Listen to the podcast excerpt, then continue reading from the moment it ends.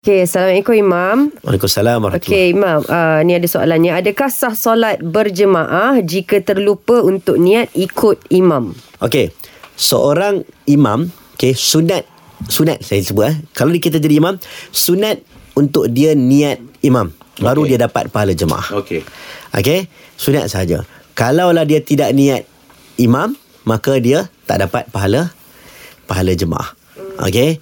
Uh, kecuali sembahyang Jumaat. Sembahyang Okey. Jumaat wajib kena niat jemaah. Okey. Sebab apa? Sembahyang Jumaat wajib jemaah. Okey. Yalah. Tapi makmum, okey, makmum bila dia ikut imam.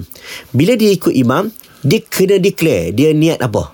Okey. Kalau dia niat ikut imam, dia kena ikut imam. Dia mm-hmm. tak boleh nak mendahului imam apa semua, baru dia dapat pahala jemaah. Kalau dia sembahyang di belakang, dia tidak niat ikut imam. Mm-hmm. Ha, dia sembahyang macam biasa. Maka dia dianggap sembahyang tak dapat pahala jemaah. Okey. Okay, jadi dia kena niat ikut imam baru dapat pahala jemaah. Sembahyang sah. Sembahyang sah. Tetapi kalau nak dapat pahala jemaah, kena niat ikut ikut imam. Okey. Allah beza dia. Baik, terima kasih Imam.